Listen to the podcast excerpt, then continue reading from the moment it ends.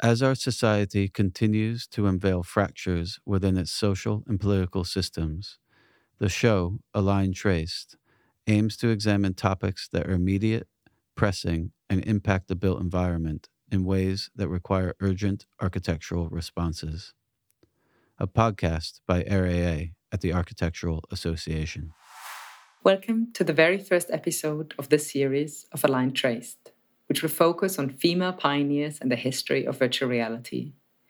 I'm Paula Strunden. I'm a transdisciplinary VR artist with a background in architecture and taught on the AA's Media Studies program. In this episode, I have the pleasure of interviewing Krista Kim, a pioneer in blockchain based art and the visionary behind the Mars House, the first ever NFT house. So, hey Krista, thank you so much for coming today.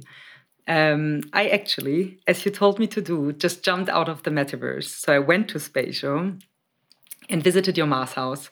It's an incredible experience. And uh, just to give our listeners a bit of context, so in 2020, you designed the first NFT house called the Mars House that sold for 288 Ether, which was around 500,000 US dollar at the time.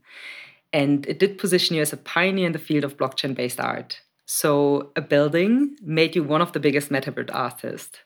How did that happen? Oh, wow. So, so basically, after I created the Mars House, and really it was created during the height of the COVID crisis, uh, the, the intention was to create a space for me to escape in VR, you know, a house of Zen. I used to live in Japan, so I'm very much influenced by Kyoto and how you can create architecture that is imbued with Zen consciousness right? To create an environment of Zen for the viewer. And so I wanted to create that exact experience in the metaverse in virtual reality. And I created the Mars House between March and May of 2020 on Unreal Engine 4.2. And after completing that, we're still in the depths of the COVID lockdowns, right? And so it wasn't until December of 2020 when I discovered blockchain for art. I Googled it and then NFTs popped up. And I was elated because I've been waiting for this moment for you know an actual value value proposition to be attached to my digital art because I've been practicing digital art since 2012 right and um, and so I discovered Super Rare and I discovered Known Origin and I applied to both galleries. Super Rare um, they they basically green lighted my application and I was onboarded for February of 2021 intake and I minted my very first Genesis NFT on Super Rare in February. And then when I was studying the market, I realized that the platforms were still very, very early. You know, the NFTs were were JPEGs, 2D flat files, and MP4 videos right? And very low low resolution and low file sizes. Okay. So they're only like, you know, 100 megabyte uh, file limitations at that time, very, very early. But I thought, wow, the actual roadmap and the potential for the development of NFTs are going to become 3D digital assets that are programmed with AI. And I knew that from that moment. And the reason is because I had a conversation with Zach Yanger, marketing uh, marketing uh, director at uh, Super Rare, and he said that the collectors of super rare art would build their own metaverse galleries and houses on cryptovoxels or Decentraland or Roblox, no, not Roblox, Decentraland, Somnium Space, you know, these early uh, spaces, Sandbox, right? And then they would actually place their art inside these spaces as a gallery. and I thought, wow, so they're hiring architects and building these architectural, uh, you know, 3D spaces in the metaverse and hanging their art. Why not mint the Mars House as the first 3D digital real estate asset in human history? And so that's when I decided to mint the Mars House in March of 2021. And the question for the world was Are we ready for the metaverse? Are we actually prepared to create economies uh, that are built on top of NFT assets? That's amazing. I think uh, what would be super nice, given that we have quite an architectural audience. So you mentioned now that there are these. Um, yeah, galleries that put two-dimensional art into houses, and you deciding to actually create a three-dimensional environment. So, what drove you um, to create that particular design? So, the colors, the shapes, the um, yeah, what you were trying to achieve with that design, and um, how did you feel about experiencing it yourself or sharing it with other? As an artist, I've always been very interested in immersive experiences. And it was in Japan uh, between 2005 and 2008 when I really had my artistic epiphany. And that was in Kyoto. In 2005, I visited Kyoto for the first time after having moved to Japan, to Tokyo. And I visited the Ryoanji Temple Garden, right? This is a very legendary garden. It's sacred and it's over a thousand years old. And so when I sat at this garden, I realized that I was actually entering a state of Zen and peacefulness and calm just by being there, immersed in that space. And I realized as an epiphany that the Zen monks of over a thousand years ago created this space as an immersive experience. It is indeed like a metaverse, a living metaverse where Zen consciousness is imbued in the viewer through the power of the visual context, of the environment, of the art itself, of the composition, of the, you know, just the overall look and feel of the place that affects your, your state of mind. So, having learned this from that experience, and of course, visiting, uh, you know, the Golden Temple and uh, you know Kinkakuji Temple, like, there's so many beautiful temples in Kyoto. I I basically wanted to uh, you know imbue those same sort of like philosophical context of Zen into digital, right? So while I was uh, in lockdown and and uh, you know asking myself the question, what does my dream home look like and feel like in the metaverse? I really wanted to create a house of Zen, you know, a house that actually integrates my artwork and truly my artwork. When you look at uh, the screen, I'm working with the screen and I'm basically translating the screen from a commercial and uh, message you know, transferring medium into a medium of Zen and meditativeness and, you know, well-being, right? I wanted to convert the context and the utility of the screen. So I create Zen, you know, gradient uh, artworks that strips away all the noise and just reduces the experience of the screen to color, light, and sound. So I basically have been using uh, this, you know, this uh, artistic, um, you know, DNA, if you will, since 2013, since I graduated from uh, my master's degree um, at La Salle College of the Arts. That was my thesis, Light in the Sublime. And I've been working with the gradients and creating stills, paintings, and then going into videos and immersive experiences through video, right? How can I create a meditative experience? On a giant screen um, outdoors as a public installation through video, right? Uh, a Zen garden, right? a digital Zen garden. And so the next iteration, of course, was to build a house that integrates these artistic, you know, the artistic dialogue that I've had since 2013 and I was daydreaming about having LED substrates completely covering the walls of my, my condo. And I thought, wow, what technology exists that can actually do this? So I did some research on the Samsung wall. And at the time, it was still in demo mode. It wasn't released on the market yet. But they were developing a technology that allows you to create absolute, like full on substrates, or architectural substrates covered in LED. And I thought, wow, it would be my dream to have my art video installation on the ceiling and on the floor of the house completely synchronized so that you're actually in an immersive experience of my art. And that is how the Mars House became this basically two screens that are sandwiched. and it's a very simple design, but I, you know, it, it works. And I, I thought, wow, why not expand the LED wall into the pool outdoors, over the patio, into the pool? I mean, all this technology is actually, it actually exists and I have a plan to build the physical Mars house now. It's amazing. I didn't know about that. So that's a little reveal here. But yeah, I think like this idea of kind of marrying spatiality with spirituality, also the reference, like the temples you're speaking about, is uh, yeah extremely inspiring for people creating for the Mars House. And I was just thinking when you speak about yeah the the visual uh, in general, I think uh, the way how we perceive spaces, or also like the recent findings that have come out from neuroscience now, is that uh, of course it goes far beyond the five senses that we're usually discussing. So we have the seeing, the hearing, the touching, the smelling, and the tasting. But there's also our sense of movement, so kinesthesia, or knowing where our body parts are where without having to look at them.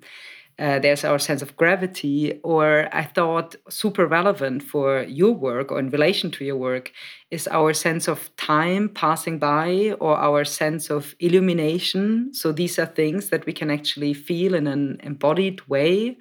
And um, yeah, I thought maybe you could extend a bit on yeah how it really felt for you personally to then be within these yeah all encompassing color gradient that are changing over time. And um, yeah. Wow you know it was truly a cathartic moment for me as an artist uh, to first visualize what I would experience in the house in March of 2020 during the COVID crisis, and then to actually be in, immersed in the house on spatial as a metaverse installation a year later right? So after launching the Mars House, a few months after that, uh, Jacob Loewenstein uh, from uh, Spatial reached out to me with uh, with Jinha Jinha Lee, and uh, you know they you know Spatial was very very early in its development, but they approached me to do the first installation of Mars House in the metaverse, and I was very happy to oblige. So we installed Mars House, and we also did a press launch so when I when I sent them the plans, the Unreal Engine files, they had the the basic structure, the architectural structure. All they had to do was do the uh, the integration of the model into spatial, and so that process uh, took about a few weeks. And then when I first visited the space, you know, the the rough draft, the first visitation in my VR headset, my Oculus Quest 2 and spatial, what can I say? First of all, the process is that you are embodying yourself into an avatar, right? So you you you're creating your avatar on the platform. At that time, they didn't have Ready Player Me integration. Eh, Ready Player Me is the interoperable avatar platform across all most metaverse you know uh, projects. So they had their own proprietary avatar system where you took a picture of your face and that was mapped onto an avatar head. And then everybody wore the same plain t-shirt. You either choose black or white and you had no tor- lower torso. Okay? So you were just arms. You're just like this freaky thing in in the in the in the metaverse. The in the interesting uh you know sort of experience of disembodiment embodiment into the avatar, that process, and then being inside a virtual space that your brain is tricked into thinking is real with the lights that are actually you know actually triggering your brain. And they're actually there because it's delivered through the the headset uh the sounds and just the incredible feeling of being on mars because it, you truly are transported to another planet with Mars House. Um, it was just an incredible uh, experience. That that was um, truly one of the highlights of my artistic, uh, you know, journey. Right to to have the Mars House uh, there and experience it. Um, so yeah, I think that being in this, uh, you know, um, Mars. It's very surreal. And yet you're experiencing it, you're embodied in it, and yet it's not real. Like that's that's metaverse consciousness. That there are going to be new studies not only on on architecture and the metaverse and and it's you know how the environments affect us physiologically psychologically our well-being our emotional states but also our identities, our digital identities, and how we relate to space, and, and who are we in the metaverse, and how do we express ourselves, and that entire experience itself. That's another conversation. Mm. Do you believe that, um, yeah, how we understand who we are is very closely re related to where we are in space? So, for example, I thought the experience was very interesting being in Mars House that it not only means to be in another environment, yeah, embodying another, uh, yeah, person or an avatar in that case, uh, but actually being on another planet. So, also seeing, of course, planet Earth hovering somewhere in the far distance, uh, seeing a moon, which is the Mars moon. And um, I think, yeah, in general, this question how the relation to the place that we are in or where we are relates to our sense of self. Is that something that's very much part of the work or like the yeah influencing the designs that you're creating? You know i i think that it's healthy for us to to reach transcendent states. Uh, I think that the entire exercise of being in the metaverse is actually going to change the way we are as human beings because already I have two teenagers and what I I know everything about the metaverse through them. Okay, so it was through my observation of how they interact and what they do on Roblox that really informs you know what i know about the metaverse and then that in as an intersection with my time in Kyoto, right? So those two elements are really what's informing my metaverse understanding. So I think that the, the consciousness aspect, the socialization aspect. Um, when people are in Roblox, I find that my daughter is extremely, extremely shy in person, person to person. But when she's on Roblox, she's not shy at all. In fact, she is out there boldly expressing herself. She's got her dresses, she's got her skins, she's selling skins. She is uh, really full on, you know, uh, you know, participating in communities without any inhibition Okay. So I believe that the social constructs of, you know, our in real life society do not apply to the metaverse. And in fact, there are new engagements. And I think that people are connected to their inner child, much more open, much more social, right? Less inhibited. And that's transcendent. And then you bring people into other planets and places around the world. That is really healthy for people to step outside of their box, right? Because most people in the world live inside their boxes boxes of where they live, their job, you know, their daily routines. And most people are very unconscious consumers. But now with the metaverse, people can be really conscious co creators and really creating beautiful, creative uh, communities around, you know, whatever they want, right? So it's going to change our world and make it much more transcendent. We're going to transcend uh, race, religion, politics, uh, you know, sexuality, gender, and all of these things that people are fighting over in the real world, I think that doesn't even matter in the metaverse. And then the avatar, when you actually have really hyper real avatars that uh, allow you to choose the fashion, allow you to represent yourself the way you want. It's this hyper authenticity that I'm really excited about, about how am I going to express myself, you know, in the metaverse? I want to have wings. I, you know, I want to be a big 10 pound gorilla. I can be whatever I want, and no one's going to judge you. In fact, your uniqueness is celebrated, and your uniqueness is what attracts people to you. So it's it's a really incredible, incredible um, dynamic and a whole new paradigm shift. And but for example, having wings for a few hours, meeting people having wings, or being a gorilla for a few hours would have a huge effect on how you move around in space, how you maybe meet people, how you gesticulate, how you maybe even affecting your voice. So I would be really interested in from your personal experience, but also, yeah, you mentioned your daughters, for example, observing them, how they behave coming out of the experiences. So how maybe the the virtual and the physical or like the virtual and the material worlds correlate and where you think uh, they might have lasting effects also so to the sense of self or the sense of being in place um, where these yeah transformative experience lead to or what are your observations um, can be personal.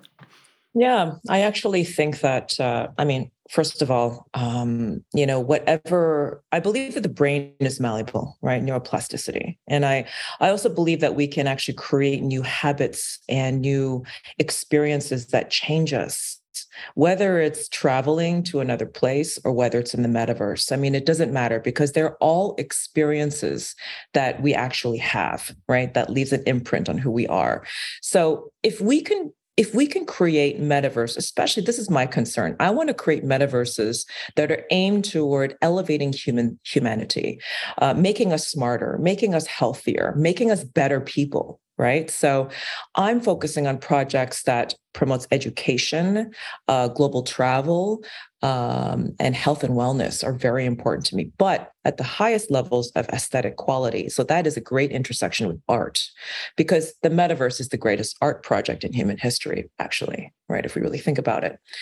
And so you know when you think about you know how our experiences and different programs and different places that we can go back to and build community and you know engage with regularly uh, i think that this definitely will have a positive effect but it, that has to be the intention. I want to create kyoto not las vegas right? So i believe that it's important to provide those spaces. And as architects i think that we should all think think about not only architects of the structure but architects of the communities and the intentions behind the communities um, and how that's going to actually you know contribute to the to the world at large think those are the greater concepts and ideas that every architect must consider when you're building in the metaverse because it is primarily about the people and the communities that you bring in there so, another example actually that I can give is that when you are meeting people in the metaverse or even in Twitter, you know, Twitter is very Web3, right? I have met so many people in Web3 through Twitter and metaverse that when I meet them in real life, there's no, there's no like, you know, um, what is that? Uh, you know, the awkwardness when you first meet someone. You actually have a familiarity. And that's a wonderful phenomenon where there's no icebreakers needed you know that you already feel like you know this person and there's no you know yeah there's no icebreaker needed so it's isn't that amazing that human consciousness and human connection can truly transcend time and space and of course i believe that if we really think about you know the old spiritual practices of ancient spiritual spiritual practices it is very metaversal and if you think about how human consciousness brings us together and that can be facilitated through metaverse interaction, that's very exciting. Yeah, it's super exciting. I, I, I was just wondering also, what's the big icebreaker than being a gorillas in a room? Um, I know exactly. It's like people are their avatars. You know, people have the bored apes face as their uh, you know as their identifier on twitter or et cetera and then you meet them in person uh, and not a lot of them use anonymous handles right so you don't know what their real name is but you still feel as if you know them it's really it's really interesting yeah super nice i think also the yeah the whole idea of being something else. I know that uh, as part of your work, the, uh, the idea of designing through empathy, compassion, care are very key terms. I mean, you've also been speaking about well being and mental health, and this really putting this at the forefront for the metaverse. And I was just wondering. Um, yeah, I mean, you mentioned the example of being an animal, but I think also, yeah, how you feel about this being a potential to empathize with yeah non-human actors or becoming something else and how that might change or yeah um, affect our yeah our way of dealing with other things um, totally. I mean if if you know i i honestly believe that um, people will love people will be assigned with your avatar right? We will all have our unique avatar that exists in the open metaverse, and it will be connected to us biologically through technology, through AI. Um, I actually, my friend Teddy Pahagbia, who is another metaverse um, uh, expert and my a partner of mine, he he is actually creating a project called Homoversions. And homoversions are basically avatars, hyper real, that are connected by your unique heartbeat algorithm right? On a wearable. So it could be an Apple Watch, for example, or it could be the ring, and it's connected biologically, all the biodata to your avatar, right? And so if we are all assigned an avatar, how are you going to have that avatar represent you? You have all of the choices and options ever. I mean, there are there's so many options available. If you think about gaming, it comes from gaming. So you could be whatever you want. So who are you? Who am I? Right? And I think that most people are trying to be something they're not in the world or trying to be somebody like somebody that they admire Okay. They're not asking the question, who am I? What will make me happy? Well, I think the exercise of creating your avatar will be about me. Who am I? Let's be radical about who I am. And I want to show that off into the world. And everybody, everybody loves to see my uniqueness. Right. Mm. And that's what it's all about. It's about that celebrating fluidity, celebrating uniqueness, you know, that unique authenticity. And you know, I I like to talk about the gradient also philosophically because I I'm all about the digital gradient since 2012. The gradient represents the new digital human because we are entering because of the technology that we're engaging with decentralization, blockchain, and the metaverse and avatars, all of these things, we're all becoming fluid. And fluidity is represented through the gradient. And the gradient is uniquely digital in terms of how it is created. Mm-hmm. And so I actually think that we're entering a whole new realm in the world where the metaverse will actually facilitate this whole new civilization, like this whole new way of um, you know, interacting with other people from all over the world. And it's going to be a global phenomenon. And when you think about AI and how it's going to break down all the language barriers, right? Eventually, we are all going to be able to communicate with one another very freely, very openly. And I think, I think we're just basically going to enter this whole new world where we are all transcendent and uh, you know it's all about radical authenticity and it's it's a global thing too so it's it's quite exciting and it's going to include everyone yeah, I want to. Uh, I think it's super interesting that you came up with this idea of fluidity or the gradient. Um, and I'd like to uh, go into the techism text you wrote in 2014. Um, so you started your own movement in 2014 and you wrote a text that's also, yeah, can be read on your website. And just to quote, uh, you say in the digital age, data is power, digital is fluid, we are more fluid. Um, but then you also mention within the context of this fluidity or the power of data, big companies like Facebook and Google. And I think the question of who is providing the infrastructure for all this fluidity, for all this data to be, um, yeah, to be flowing, to be kept flowing, and uh, yeah, who defines the rules of that world? So I think your enthusiasm and the excitement it's it's extremely inspiring. And uh, like it, it makes you yeah it makes you kind of wanting to put on the headset and jump into it. But then of course like in reality we're confronted with a lot of skeptical voices. We're confronted with these yeah big tech companies and i was just wondering if you could also yeah let us know what you think about that and where you think they're being where they position themselves within these discourses what I love about uh, blockchain is that it is a Pandora's box. It's a technology that we cannot put away and put back in its box. It's here. And it is as profound as the introduction of the internet. Um, I think that this technology with AI, you know, the, the blockchain, and then of course you have the metaverse. The convergence of these three groundbreaking technologies uh, is going to create unprecedented disruption and change in the world. Okay. So, you know, when you talk about Google and, and these large companies as a Meta, um, yes, they are very centralized. And that's without a doubt. But you also have um, the architecture and the language of the architecture. It's very Marshall McLuhan. You know, the medium is the message.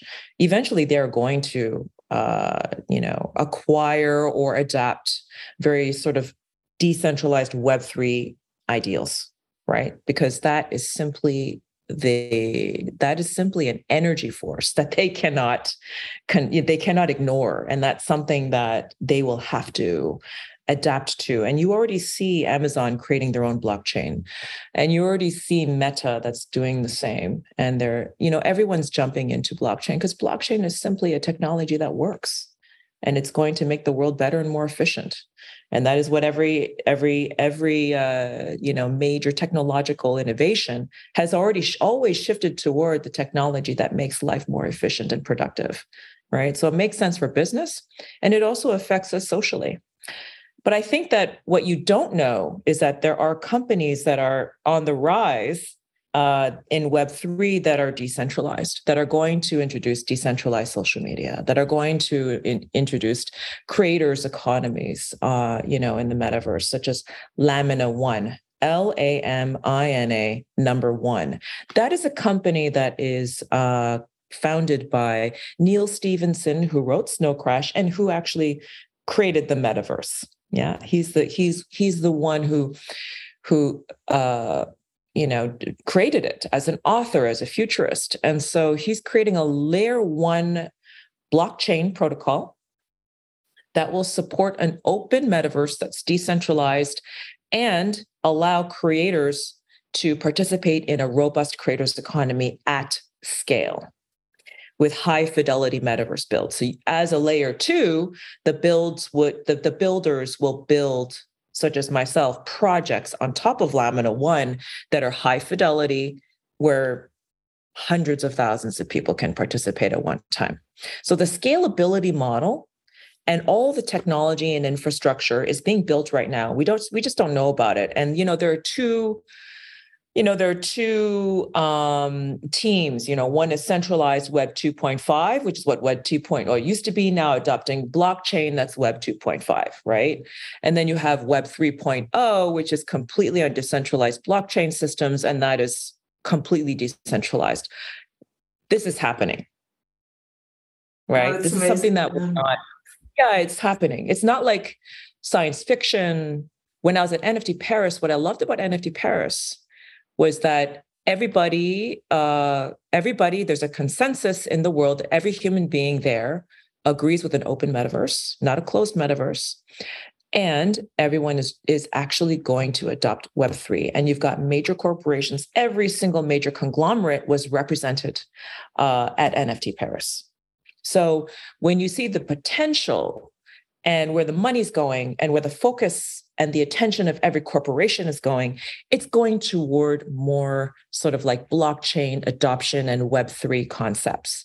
And that's only going to evolve more and more as we, as culturally, we are more and more adjusted to the idea. It's going to get more and more robust, more and more advanced. We're still very early. Yeah, that's amazing. I think the whole idea of decentralization and I think, yeah, next to this topic of scalability or how robust this infrastructure will be, I think the yeah the question of accessibility, of course, I was also wondering what are your ideas because now we see platforms like Spatial where you can I don't know that you can access through all different devices. You can go to Mars House on your phone or on the laptop if you don't have a headset on hand. And um, yeah, I was just wondering what you think about these possibilities and where you also see the future heading towards. So, what's the yeah, which importance will these devices have, and uh, how do you see them merging with physical space or yeah, physical activities, uh, the material world, basically? Well, the, in the immediate short term, and I'm talking about two years out, we are going to see a robust architecture built by companies like Lamina One to, you know, support high fidelity Unreal Engine quality. I mean, metaverse builds that that are scalable, right? For millions of people to participate on one single uh, metaverse, open metaverse platform, and that is the that is the ideal. That is the goal. Then you're going to then you're going to have the emergence now of, of 6G. 6G, we have 5G right now that's spreading around but 6G is the next. And 6G is really going to allow us to have like uh, ready player me quality um, AR experiences. Because once once the AR glasses, right, are a viable technology in terms of the advancement of the fidelity, the quality, the fidelity of the graphics, and also, you know, with coupled with 6G, you know, um, you know, Wi-Fi capabilities, we are going to deliver uh, digital experiences that are nearly indistinguishable from our real world, from what the physical, you know, reality. So that is going to change the world again, and that's coming very soon. Uh, so Apple glasses are going to launch very soon. We don't know within the next two years, three tops. Within the next five to 10 years, the technology is going to accelerate as everything is. So I would say within 10 years, we are going to have a completely different world where people are wearing glasses, AR glasses, or AR contact lenses. And our daily life will have this digital layer of immersive experiences and uh, information. And it's all going to be a convergence of AI with this AR tech. And that's also the metaverse right? So the metaverse is not only VR, the, the metaverse is AR. The metaverse is a consistent layer of reality that is transposed on top of our of our uh, you know physical reality. So the convergence is real. The convergence will happen within 10 years. And I, you know, my purpose as an artist is to be prepared for that and to make sure that we are creating art that will not harm humanity. Because I, I think many artists and many, actually all of the create, you know, creative people in the humanities period were not present at the at the inception of Web 2 with social media and all of that. There was no artistic humanities, uh, you know, participation in any dialogue considering that technology and how it completely took over and social media has now caused the most mental health problems in the world of history. So mental health and loneliness directly correlated to social media and i think the the problem is that there weren't people in the humanities and arts that were participating or, or talking about it. And i think now we, we cannot repeat that mistake. That's why i wrote the manifesto in 2014 we must engage with technology to make it human to make it humane right? And that's the that's the rule of art. So that is why i'm doing what i'm doing so that when we are ready we actually have art and immersive experiences just as a as a common practice in the industry you know as an awareness of the industry to participate willingly healthy environments environments that are not hurting our state of mind that are not making us crazy because we can easily bring people to a dystopian hellhole or we could bring them into Kyoto. So I I think that this is a very important period of time as a creator to make those inroads with those major companies and also to start creating. And so I, I encourage artists um, and architects to to participate. Yeah, I think that yeah that brings me to my last question because I think yeah you describing these immersive environments of course is yeah being perceived as real. So being highly immersive being highly spatial as well.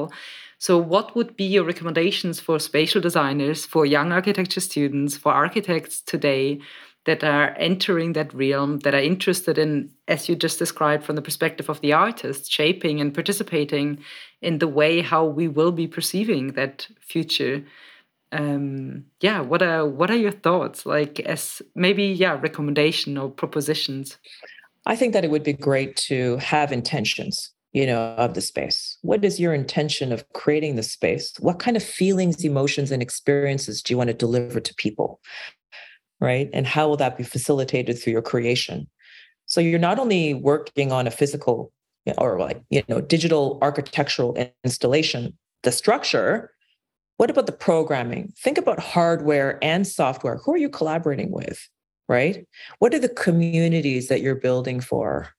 And have a clear idea of the intentions. That's, you know, that's really, that's really at the bottom line that is so essential in creating a meaningful space that people will go back to because those are the feelings that people will want and crave and that's what they'll go back for right and so you're also going to collaborate across you know different uh, you know different uh, expertise so i think that would be wonderful to collaborate with people who are in you know neuroscience or or collaborate with people who are educators or collaborate with people who you know um, actually produce physical events um, who understand the physical as well. Because, you know, I think that, you know, just having, uh, you know, input and ideas that are from diverse, you know, ideas, I think that's a healthy thing. And yeah, having a great, strong philosophy and, and raison d'etre is always a good thing.